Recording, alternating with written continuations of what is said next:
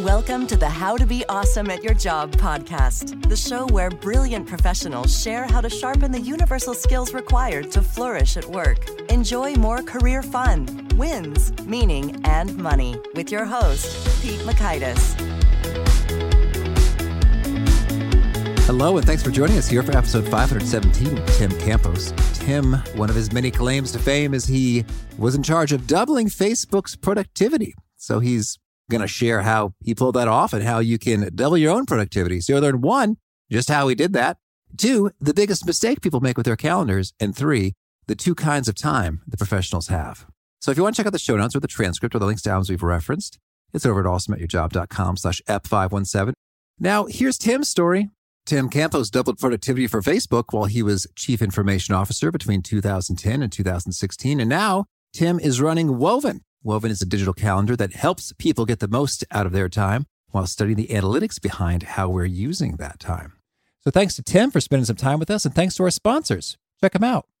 One sponsor to check out is LinkedIn Jobs. Did you know that you can post a job for free at linkedin.com slash be awesome? And with a fresh year, perhaps you're like many small business owners looking for some fresh insight and talent to make 2024 extra amazing. Well, LinkedIn Jobs has created tremendous tools to help you find the right professionals for your team faster and free. I love how they make it so easy with their promotion and selection tools. LinkedIn isn't just another job board. No, no, no. LinkedIn has a vast network of more than a billion professionals, which makes it the best place to hire. Here's some fun facts 86% of small businesses get a qualified candidate within 24 hours, and small businesses rate LinkedIn jobs number one in delivering quality hires versus leading competitors. You can post your job for free at linkedin.com slash be awesome. That's linkedin.com slash B E A W E S O M E, as in you are being awesome, be awesome, to post your job for free. Terms and conditions do apply. Tim, thanks for joining us here on the How to Be Awesome at Your Job podcast. I am glad to be here. Thanks for having me. Well, I am excited to dig into your wisdom and hear some of your tales of increasing productivity at Facebook. And for starters, I understand that just a couple weeks into your job, you were called into a meeting with Mark Zuckerberg himself. What's the story here? Well, actually, it was from Mark Zuckerberg's EA. She sent me an urgent note uh, two weeks into the company and said, You've got to show up at Zuck's desk first thing tomorrow morning. And uh, there's something really uh, important that we, we needed to discuss. And I was really excited. I was happy that uh, Zuck was interested in getting strategic with IT from the get go. This is a really good sign when a CEO is that interested. And um, so I showed up, and uh, there was the first learning was Mark Zuckerberg doesn't actually show up until 10 in the morning. So an 8 a.m. meeting is a sign. Um, the second mm.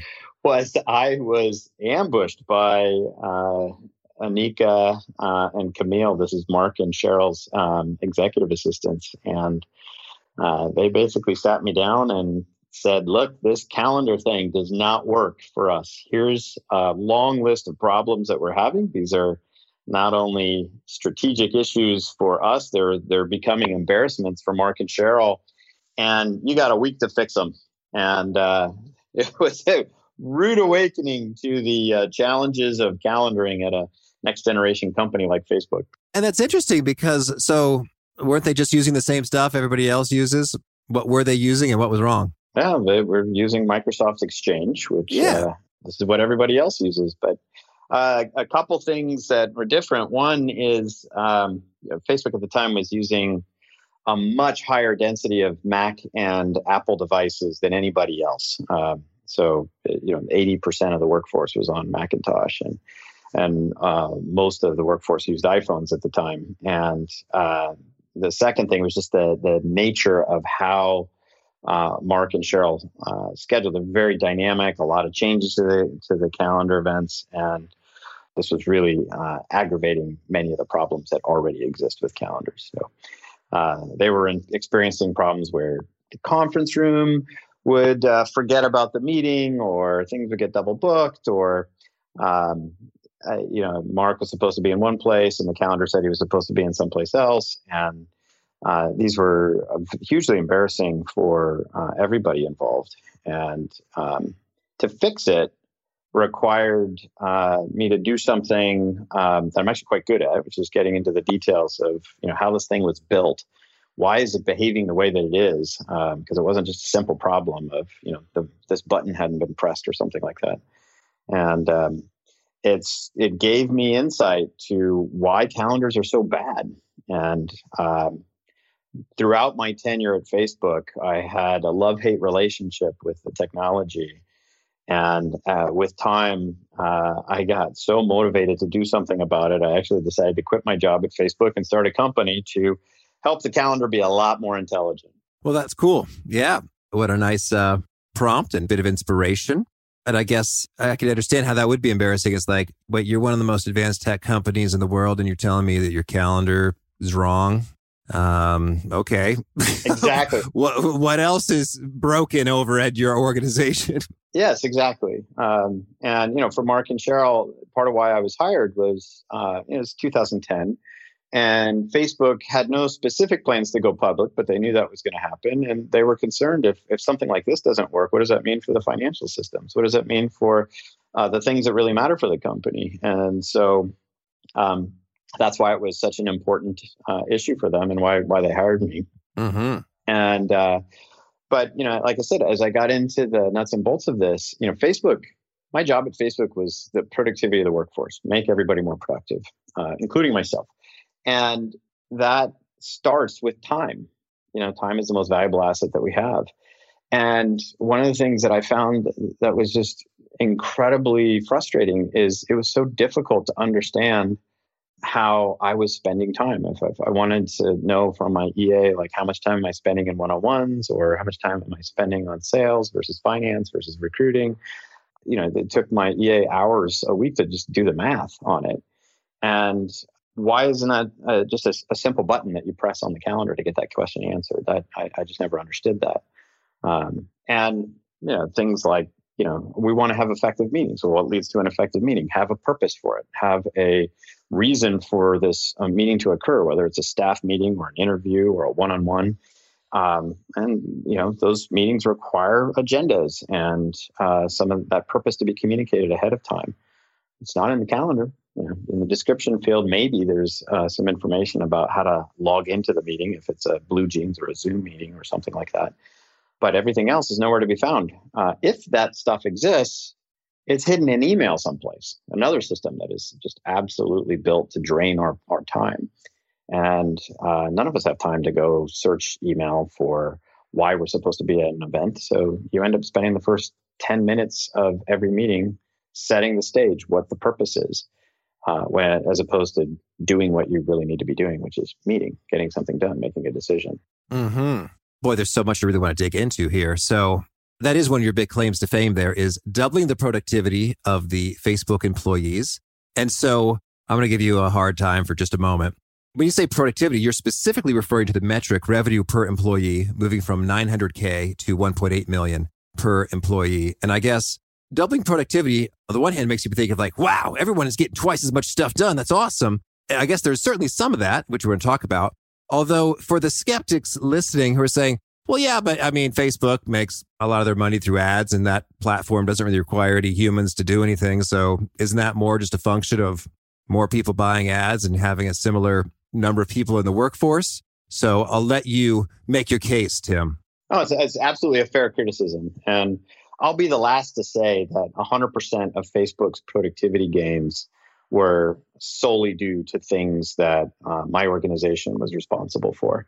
Um, you know, quite the opposite. There's there's a lot of uh, things that uh, Facebook would do for itself in terms of how we build the product.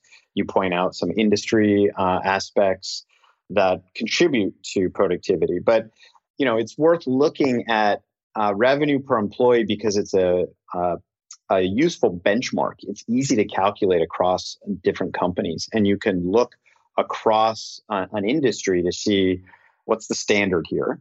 Uh, for technology, for example, most companies are between three and four hundred thousand in revenue per employee. You know, for a company like Google at the time, they were closer to 1.1, 1.2 million um, per employee. Uh, but the other thing is, how is it trending? You know, as we're growing uh, as a company, uh, are do we have to what what do we have to grow and what don't we have to grow? Most companies, for example, they want to grow revenue, but they don't want to grow costs. That's how you grow profit, and that's how a company is is valued. And you can achieve a lot of that through economies of scale. That um, you know, if you've got a, a manufacturing facility, or you know, in Facebook's case, a data center, and you can drive more revenue out of that data center without having to build another one, then you get more profit. Uh, well, uh, for knowledge based companies, the human capital is the thing that you're looking for economy of scale with. Can we do more without having to hire more? Can we support more customers without more salespeople? Can we recruit more engineers without having to hire more recruiters? And these were the challenges that my team was given. And um, we accomplished that in large part through technology um, uh, innovation. So we rethink things like how do you do CRM? How do you manage customer information? How do you do how do we source for candidates? What's the way to make predictions about who would be the best candidate so we can surface those resumes to the recruiters first? Um, and by doing enough of that, uh, we were able to offset the need to grow as much proportional to the company. And actually, oftentimes, a lot of companies get less efficient as they get bigger because you need middle management. You need people inside the company just to coordinate with other people. And that takes that that's a tax, that's an overhead. And um, it can become a just a significant driver of of cost and bureaucracy. And, and this was something Facebook was deathly afraid of as it got bigger, and why we placed so much emphasis on productivity. And um, so I completely agree with the criticism, but at the, at the, end of the day, I think it survives um, review when you take a look at what we did. That um, a, lot of the, the growth and productivity ultimately comes down to not just you know the, the the culture of the company or the space that it's in, but tooling. And Facebook has absolutely uh, grown its productivity much more than even companies like Google and Microsoft, which are already very productive on their own. Mm-hmm. Okay, Tim, thank you. I am convinced. you know, we've checked that box. Uh, got to do the due diligence here. So let's talk about then what are some of the interventions that made the biggest impact and are the most transferable? Because I imagine, you know, most listeners are probably not going to say, hey, let's build out a new system that helps predictively surface resumes of candidates, although some might. So that's not off the table. But I'd love to know which ones have the most impact and are the most transferable.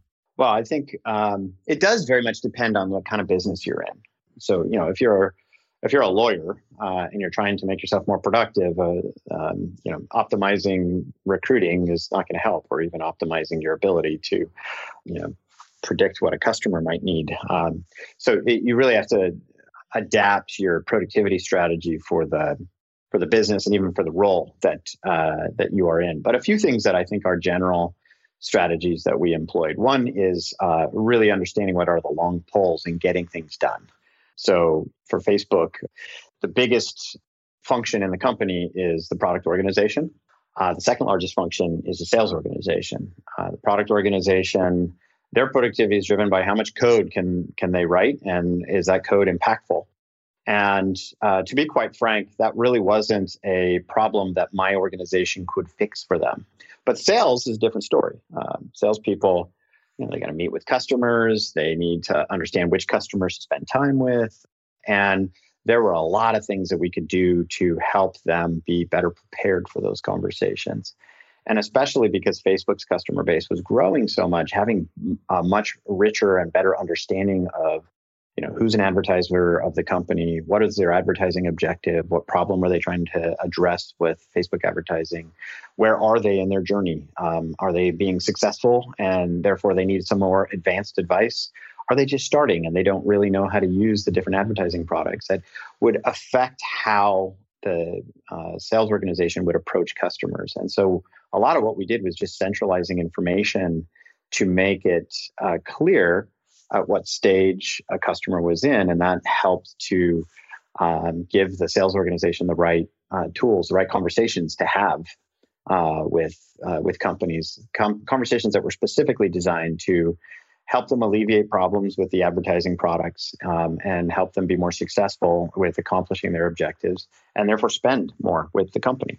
And we're we became very, very good at this. Yeah. But, you know, I tell you what, that resonates in terms of you're centralizing information in a way that doesn't seem like such a revolutionary move, but in practice, it, it makes a world of difference. Like just even put out a podcast and sort of like, I've got to pull a lot of different pieces of information in terms of after this interview is concluded and before it's published to the world. I'm pulling information like, okay, what's the date of the release and who's the guest and who are the advertisers and what's the copy for that advertisement? And is that copy new or is it similar as to last time?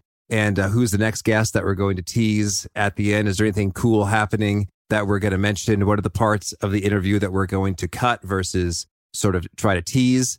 And so it's actually pretty cognitively intense and it requires me to kind of open up like five or six different windows. But uh, sure enough, with my awesome team, thanks guys, has, you know, put more and more of that into one place.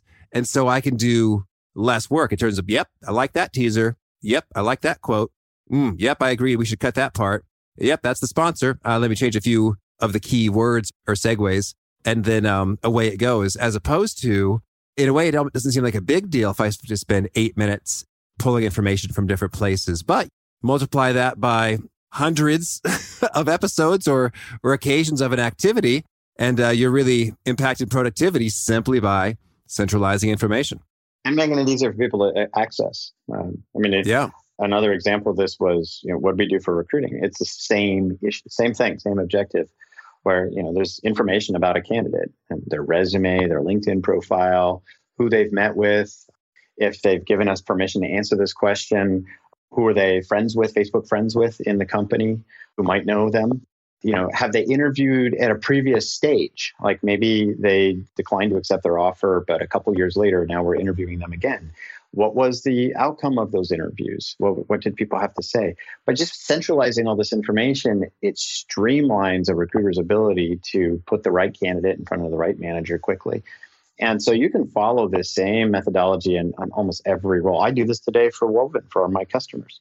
Uh, when we onboard users, some of our users request personal, personalized onboarding where we literally get on the phone with them, talk with them about what they're trying to do with their calendars and teach them how to use the product. Um, and we start the, with all the information that we know about them going into the discussion so that we don't have to ask them things that we should already know, like what platform are they using and do they have a lot of calendar data or just a little bit of calendar data? Are they busy? Are they not so busy?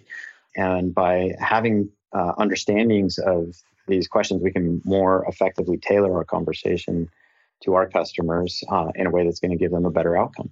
Mm-hmm. So in practice, this streamlining, I guess at times that requires, you know, you and your crew to create some custom applications and coding and such. But uh, what are some of the things that the every person can do to realize some of these gains associated with centralizing information? Well, um, I'll actually start by saying some of what I uh, did, actually, everybody can do. Excellent. For example, with sales at Facebook, we change the onboarding process for a salesperson, most salespeople are not technical, right? However, they can be taught some aspects of technology. So we would send them to Data Camp. Data Camp was a way of understanding how to answer customer information at Facebook. So, how, how to access the data and how to write queries, how to use SQL.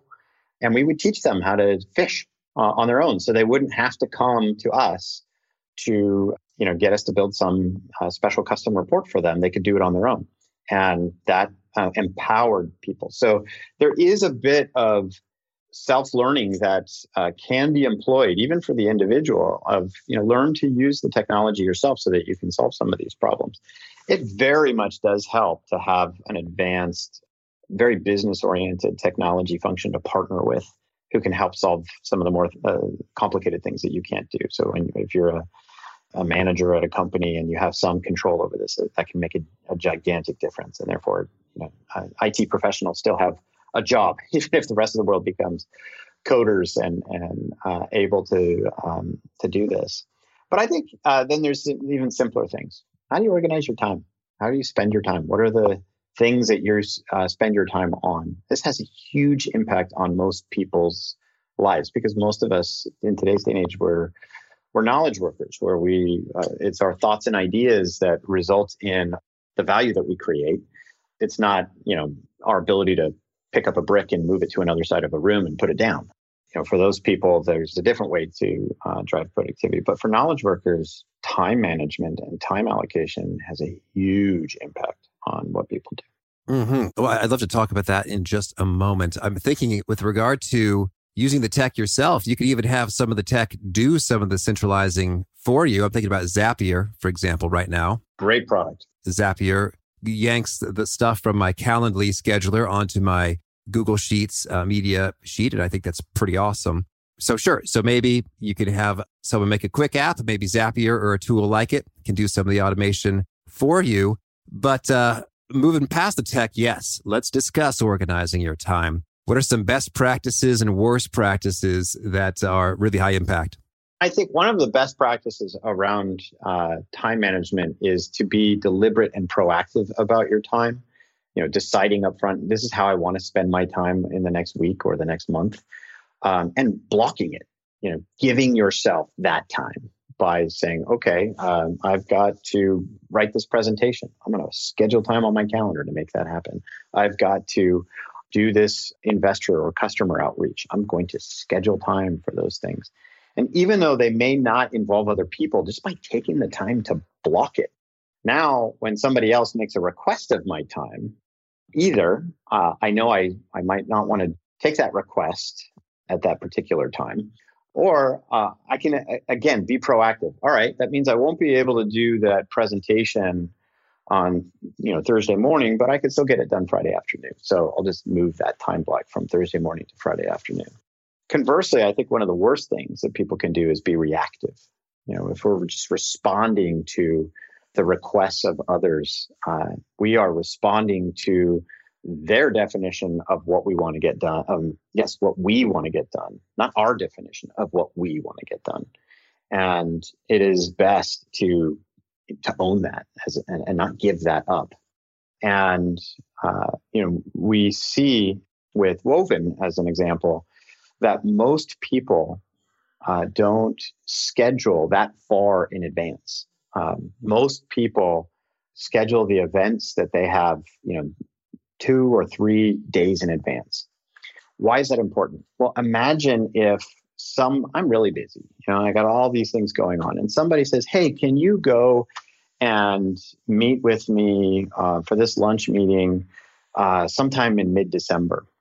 If I don't have a proactive view of what my calendar should be and how much time I should be spending on networking or personal relationships, it's easy to say yes to that when it's actually not as important for me. And I just gave away some time that's going to prevent me to do something that I need to do when that week comes. And on the other hand, if I am very proactive about my time and I'm using these time blocks to forecast my availability, I might know that I can only spend three hours a week on these kinds of personal discussions. And if I already have three hours that week scheduled, well, maybe I push it out to the following week and that way I can just preserve it and not put myself in a position where my time is being dictated to me. I'm a slave to my calendar instead of uh, where what it could be, where I'm the master of my time. Well, boy, this is really expanding my brain. I love it. The phrase you said that's sticking with me the most is give yourself that time. And for me, it's such a,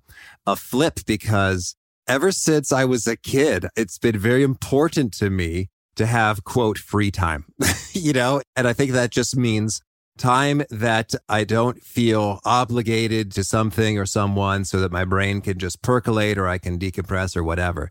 And so when you talked about scheduling that time, sometimes I've done some of that, but I've also had some resistance in terms of, oh boy, well, then if all these hours are spoken for, then, then when's the quote free time? Mm-hmm. But when you say it that way, give yourself that time it really does shine a light on it in terms of saying, well, if you don't schedule that time for that important thing for you, it's at risk and it will likely just not occur.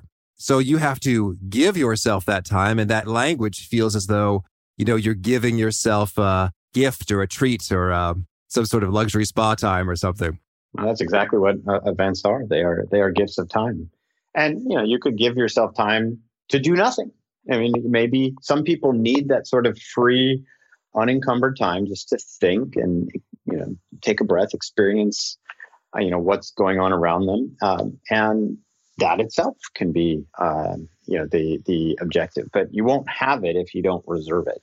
Mm-hmm. You know, when you say that, that's also connecting to I've was watching this uh, Netflix documentary about Bill Gates, like inside Bill Gates's brain, and he schedules think weeks, which I think is awesome. It's like this is what this week is about: is me reading a lot of books and thinking about them, and it sure seems to be effective for the guy. So he gave himself that time with good effect. So I'm also intrigued by that notion. If most people only schedule items three or four days in advance, that kind of gives you a little bit of a clue that you'll have better luck getting on people's calendar if you schedule it, you know, with a greater amount of lead time. So there's a little tactical takeaway right there. Well, yes and no. So the, the it's easy for people to say yes, but what happens? Um, you get to that point. They've changed up on you. Yeah, the things get really busy, and then all of a sudden now somebody needs to reschedule and they need to reschedule because they didn't properly plan. And that's both a burden on them and it's a burden on you. So, uh, you know, reschedules are probably 20 to 25% of events that they, you know, something changes uh, after they are put on the, uh, on the calendar. And they're, they're hugely impactful in terms of being a time drain because imagine all the prep that you had for that event. Um, you know, if, if I reschedule this podcast for you, you know you both didn't a, weren't able to do a podcast with somebody else and any preparation that you did for this podcast you know would have been uh, not necessarily wasted because hopefully we would reschedule for a different time but done at the wrong time oh yeah i'd have to refresh my brain on who you are and your background or what i want to ask you. So there would definitely be something lost. And that holds true for one-on-ones for staff meetings for interviews for um, for any kind of uh, event um, that uh, there's there's a drain on both parties when the time has to change. So it's much better if, if people can be proactive and effectively forecast uh, their time. Now, obviously, things happen, right? So, you know, maybe you know you get sick, or you know, there's a an emergency thing that you could not have planned for. Um, you know, those things are obviously going to be disruptive. Um, but the, even there, the more proactive you are about managing your time when those emergencies happen, uh, sometimes you can anticipate you're going to have an emergency. Therefore, don't book 100% of your time. Have some time left over for emergencies. Um, or other times, you know, because uh, you weren't able to in this particular case, but you are elsewhere. When you reschedule, you're only going to have to reschedule once, or only have to reschedule one other thing.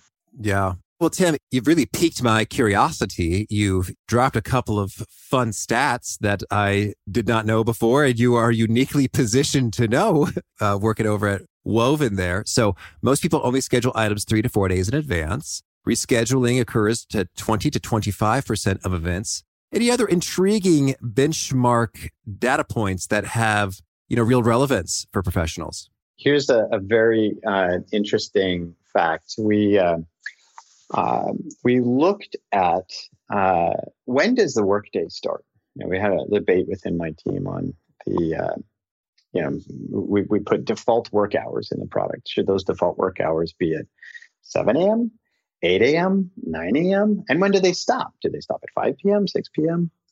And it's fascinating to see that um, it's not a simple bell curve when you look at like when do most meetings start um, there is a very strong bias against early morning meetings.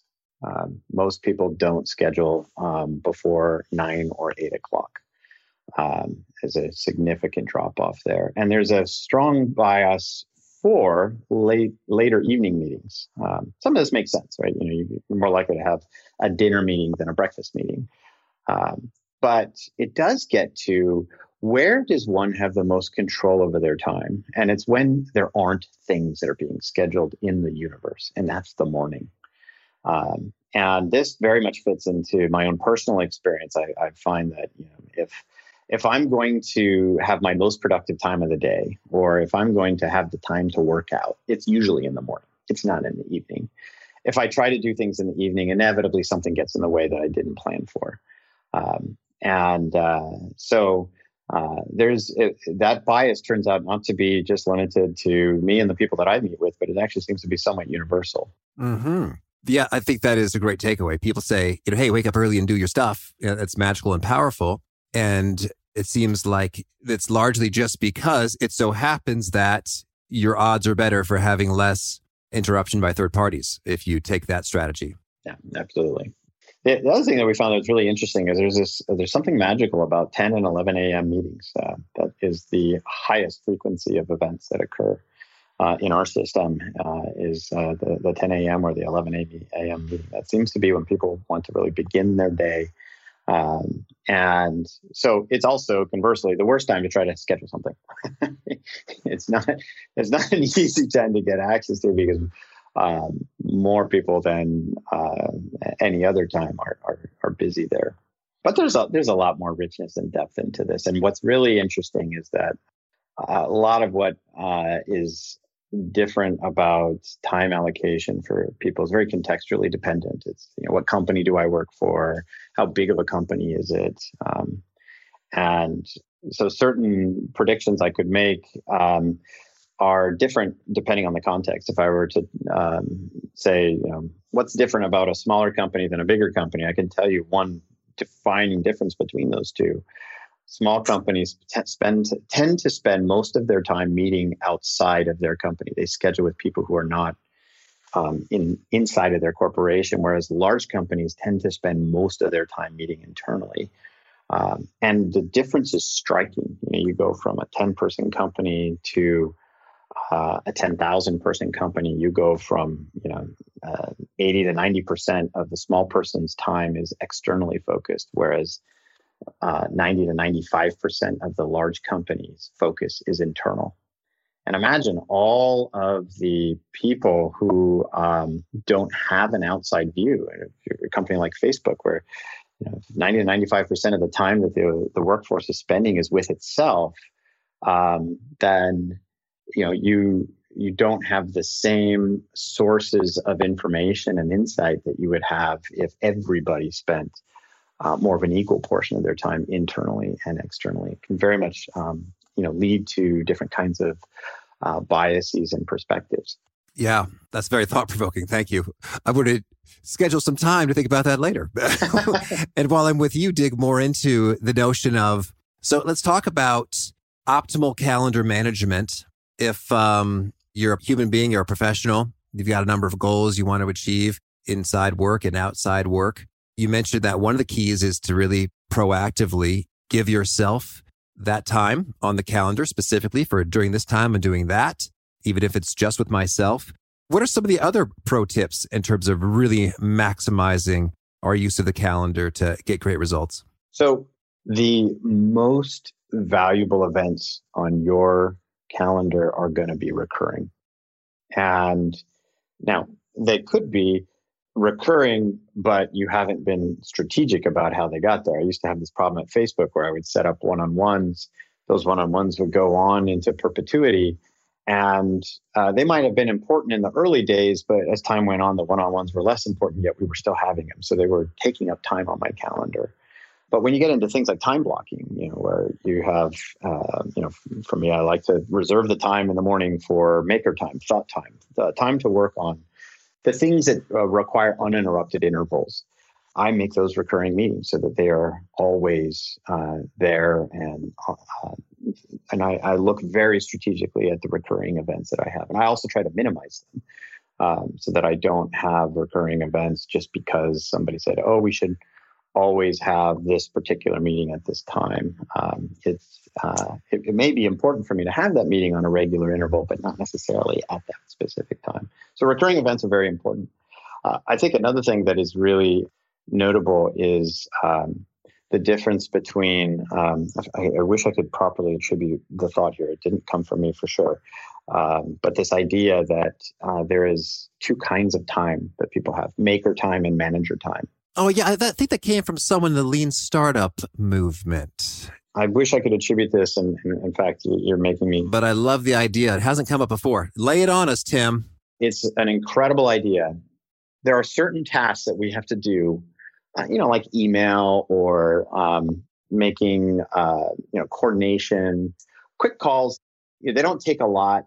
Uh, the context switch to to start, uh, perform, and complete them is very low. And then there are certain things that take a while to get your brain going. to to do and then uh, complete. You know, you think like a software engineer for them to code. You know, they have to to really sort of get get in the mood, get going. Um, it, you can't if they have to write ten thousand lines of code, they they can't just split that up into five minutes here, five minutes there, five minutes someplace else because the whole thing ties together and they have an idea in their mind that has to be front and center and ready. Or if I'm writing a document or um, you know a presentation, you know, for for me that's I need a lack of interruption uh, in order to complete that, and so that happens during maker time for me. Manager time is the time that I reserve for all the stuff that can be interrupted.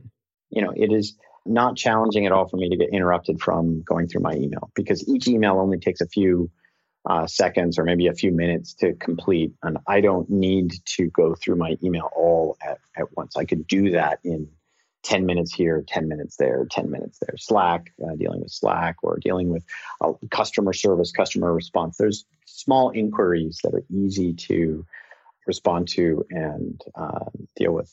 And so my manager time, I try to reserve for the times in the day that I will uh, most likely have conference calls or coordination with others. Uh, because what that leaves me with is these little holes, little 30 minute holes here and there that I could not put my presentation uh, authoring time in, but I easily could put my my uh, manager time. Mm-hmm. Yeah, it makes great sense. And so your personal approach is to have more maker time in the morning and more manager time in the afternoon. And so, do you think that that is a dare I say, universal best practice given the human condition and energy levels, or do you think it's more person by person contingent? Oh, I, I, absolutely believe it's person person by person. Um, I know many people who are are quite the uh, antithesis of, of, of, me in that uh, they they're most energized and engaged in the evening mornings. It takes them a while to wake up, and so they need to do lightweight tasks. Um, uh, my co-founder is this way, for example. Um, so uh, I I do think that uh, each individual has to find what works for them uh, and then optimize it. But the concept holds true. The concept that there are different um, activities that you'll perform that require a lack of interruption, and other activities which are interruption um, mm-hmm. friendly. Interruption friendly. That's well said. Yeah. I, most of my life is in maker mode these days with some manager here and there with my team. And um, I'm envious. I'm, I'm, well, yeah, it is. It is fun. It is fun to, you know, chat with you interruption free or think hard about the future, you know, the next cool product or whatever to make. But you're right. I don't feel as friendly when I'm interrupted in those moments as opposed to when I'm doing emails. Like, oh, sure. Hey, what's up? You yeah. Know, interrupt me away. Interruption friendly. Nice turn of a phrase. Boy, you've got so much good stuff I want to jump in. So at the risk of being a little bit um, scattered, let's hear a smidge about you've got a cool phrase. You say that lazy people are often the most productive. What's this about? well, it's a, a, learning that I've had uh, over the years that um, it started when I was at Silicon Graphics, my my second company, and we had um, a, a, build engineer who was, um, you know, a self-professed. He was just he would just say, "I'm I am super lazy." Uh, if you want to, you ask him to do something. I don't really want to do that. I why don't you want to do it? It's because it sounds like work, and I'm lazy. Um, but he was also one of the most productive people because he was so lazy um, at you know what he was doing. He valued free time, uh, and so part of how he would allocate his time is finding ways to eliminate the repetitive recurring activities that were a drain on his time. And so he built tons and tons of automation. And this, uh, I think, in part was um, endearing to me because my, my first job as an intern was the same thing. I uh, I found the job to be uh, really. I was working at a company called Sybase, and the job was really boring needed to be done, but it was really boring. And I was great, grateful that they were paying me, but I didn't really want to do it. So I wrote a bunch of automation to figure out how to do my job in less than 45 minutes of the day. And then I had all this other time to do other stuff. And eventually, more interesting work found my way. Um, and so I started to see that there's this pattern Um, and when I got to um, Facebook and had an opportunity to work with some of the best engineers in the world, I saw that this pattern was uh, strongest in those engineers that they would find ways to just eliminate the work from work, to cut the work out of work, in large part by just um, identifying where the redundancies are and whether that uh, manifests itself as a an architecture uh, that, in terms of how they would design something so they wouldn't have to re-implement things over and over again or a process for how should we do uh, you know assess candidates who are being um, considered for hire? Or how should we do our performance reviews? That these engineers were really good at identifying ways to simplify the work. And if you ever ask them why it's because they didn't like it. They were lazy. They didn't want to do the work. So they found ways to eliminate it. That's a cool perspective in terms of lazy, we might define as highly motivated to not do work. And then as a result, they have an extra dose of, you know, creativity and persistence to do what's necessary to do the automation or the simplification or the elimination such that that work doesn't have to be done because they don't want to do it. Absolutely. Absolutely. That's cool. I, am reminded of um, you know, David Allen, we've had on the show a couple times of getting things done fame. And he says that um, he's so lazy, he doesn't want to have the same thought twice, which is which is why he's got this whole system of organized reminders so that you don't have to have your brain continually remember things. It's it's done it's, for you. It's brilliant. It's brilliant. I mean, Mark Zuckerberg is famous for um, wearing the same clothes every day um, because he didn't want to allocate thought time to what he was going to wear. So right, yeah, didn't actually wear the same pair of jeans and the same T-shirt, but uh, he had you know hundreds of the same T-shirts, so he didn't have to think about it. Yeah, I've heard that uh, Einstein and some others similarly, and Steve Jobs certainly a recurring motif in his apparel. Maybe last one before we hit the fast phase. How do you think about burnout, and what should we do to prevent it? Great question. Um, for myself, what I have learned is that the hardest part about burnout is detecting when I'm in it uh, because it's a vicious cycle. Uh, I am busy, and so I am not being as uh, you know, I'm, I'm working really hard, so I'm not getting as much rest. I'm not taking a break. I'm not thinking creatively, and so things are taking longer, which means I have to work even harder, and then I'm busier, and it just builds upon itself. And one of my uh, leaders at Facebook that I work for was um, I think it was Jonathan Heiliger who said this uh, you know, he pointed out the analog with cycling that, um, one of the things he loved about cycling is that, uh, you know, there was you'd, you'd, climb a hill and be lots and lots of work, and then when you get to the other side of the hill, you coast and uh, you coast down, and you actually really needed those those pauses uh, in effort in order to be able to complete a century. Um, you know, uh, without, uh, well, in order to be able to complete the century, that you, you, you would sprint and you would pause, you'd sprint and you pause. And he uh, brought that same idea into, uh, into work. He's like, look, there's going to be times where we're all going to be working really, really hard together and we're going to be really busy. And after those times, it's really important that we all, in our own way, find a way to pause, take a break. And um, I think that one of the reasons why his organization was very effective and productive was because of this notion of sprinting and pausing. And this is an idea that you can bring into your own life that, you know, if you haven't taken a vacation or you haven't, uh, one of my favorite ways to pause is to take a class, to, to learn something new and different. Um, then you know maybe you should. Maybe there's uh, maybe it's time to do that. And I always find for myself when I make that time when I give myself that time, I'm rewarded in either a brilliant idea that comes out or just the renewed energy that I have to bring to my job. So, uh, and I know it's hard. Um, I've certainly suffered from this, um, where you just get to a point where you feel like, yeah, you can't do it. You can't take a break. And sometimes that's exactly when you should. Mm-hmm. That's good. That's good. Well, tell me, Tim, anything else you want to make sure to mention before we shift gears and hear about some of your favorite things? Uh, well, you know, I, I love these questions. They've really prompted a bunch of great ideas uh, that uh, that I love to talk about. Um, so now I think we've gotten through all that. And there's there's nothing that comes to mind that I really wanted to get out that we haven't had a chance to talk about yet. All right. Well, then, could you share with us a favorite quote, something you find inspiring? a good friend of mine uh, said, "There's no time like the present." Uh, it's very much a get things done kind of mindset of you know if you can do it now, just do it. And uh, one of the things I, I, love about my product is you know scheduling. We've we've come up with a way where you can create that event uh, and schedule it without having to have everything figured out. You can put together a scheduling link, send it off to somebody. It's got times that they uh, can have on my calendar, and then they decide which of those times work for them. And then lo and behold, the event is scheduled. So, but just getting it done now, whatever it is, when you can, uh, saves you having to put it on your to do list and manage it later. Yeah. And I'm super intrigued about how Woven does the tabulation of the categories of time usage. Like, that's cool. So thank you. And how about a favorite book?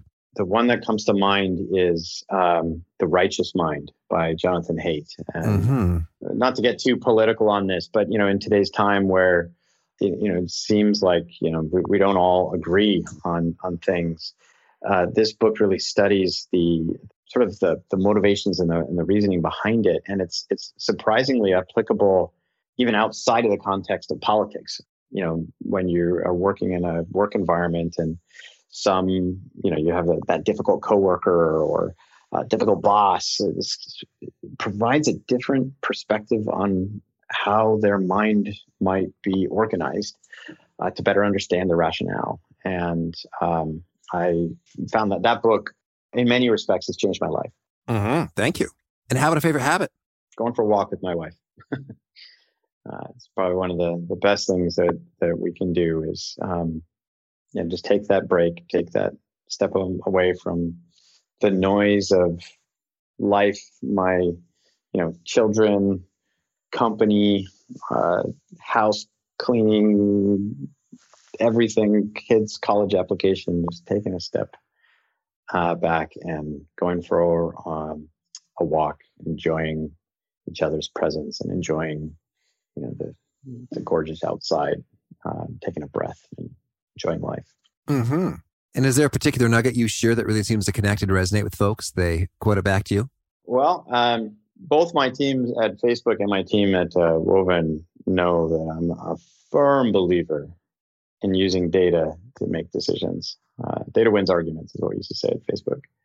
And uh, so when you don't have the data, the question is why? What what what is the measure that you should have? Um, and whether you're talking about you know your time i'm, I'm too busy I, I, I don't have time for blah blah blah well why don't you have time is it because it's not important or is it because you um, haven't you know properly allocated your time to allow this thing that is important uh, to get done and then well how have you allocated your time where's where's where's the data on that so i've, I've definitely find that data is data wins arguments mm-hmm. and if folks want to learn more or get in touch where would you point them well, if they want to learn more about Woven, our website is woven.com. very easy to find. Um, if they want to uh, just keep in touch with me, I'm easy to find on Twitter. T Campos is my Twitter handle. And um, between those two, I would love to hear from people. Mm-hmm. And do you have a final challenge or call to action for folks seeking to be awesome at their jobs? Take control of your time. Spend time on what matters most and go find the tools and the capabilities to help you do that. Mm-hmm. Tim, this has been lots of fun. I wish you lots of luck and much enjoyment in all the ways you're spending your time. Well, thank you very much. I really enjoyed this uh, interview. It's been fantastic. You have great questions. I love what Tim said there. Give yourself that time. It's a gift. It's not an obligation or something that you're losing when you make an appointment with yourself. It is a gift and you can enjoy that as such, as well as not being reactive and proactively putting the stuff in your calendar in order to ensure that the stuff, in fact, happens. So great stuff from Tim. Again, the show notes, the transcript, the links to items we've referenced are at awesomeatyourjob.com slash F517. If you haven't already, I hope you'll push subscribe to catch our next guest. It is Gleb Tsipursky. And Gleb has got some pro tips on how to avoid disasters or terrible decisions. So optimize your decision making with Gleb next time. And if you just can't wait that long and want to listen to some more engaging interviews now, definitely check out the Something You Should Know podcast. They share our conviction that sometimes one little piece of wisdom can change your life forever. Their host, Mike Carruthers, interviews top experts to help you save time and money, advance your career, improve relationships, and just find more joy from life. We've interviewed a few overlapping guests, and then they've got many more folks that you haven't met yet. I met Mike at Podcast Movement. He's just such a great guy with a really impressive, buttery smooth voice. I'm actually a little bit jealous, if I'm honest. Again, that show is called Something You Should Know. Their cover art has a yellow light bulb with a blue background behind it. You can search Something You Should Know in Apple Podcasts, Spotify, or the current app you're using now. Or find Something You Should Know in the top rankings within the education category. Thanks for listening. To get the most out of the show, we recommend two key things. First, check out the extra resources at awesomeatyourjob.com. You can find this episode's transcript and links, as well as the perfect episode for your situation. You can search the full text transcripts of hundreds of episodes or explore episodes tagged by topic and competency covered. Second, subscribe to the podcast and get future episodes automatically. You can subscribe by telling Siri and several other smartphones and speakers, subscribe to the How to Be Awesome at Your Job podcast, or by tapping subscribe in your podcast player of choice. If you'd like some extra help figuring out podcasts and how subscriptions work, visit awesomeatyourjob.com slash subscribe for guidance. Hope to catch you on the next episode of How to Be Awesome at Your Job. Let's jump into Peppa's world of play. Look for spring flowers, hunt for muddy puddles, and bravely explore exciting places with Peppa playsets. Peppa Pig, inspiring kid confidence.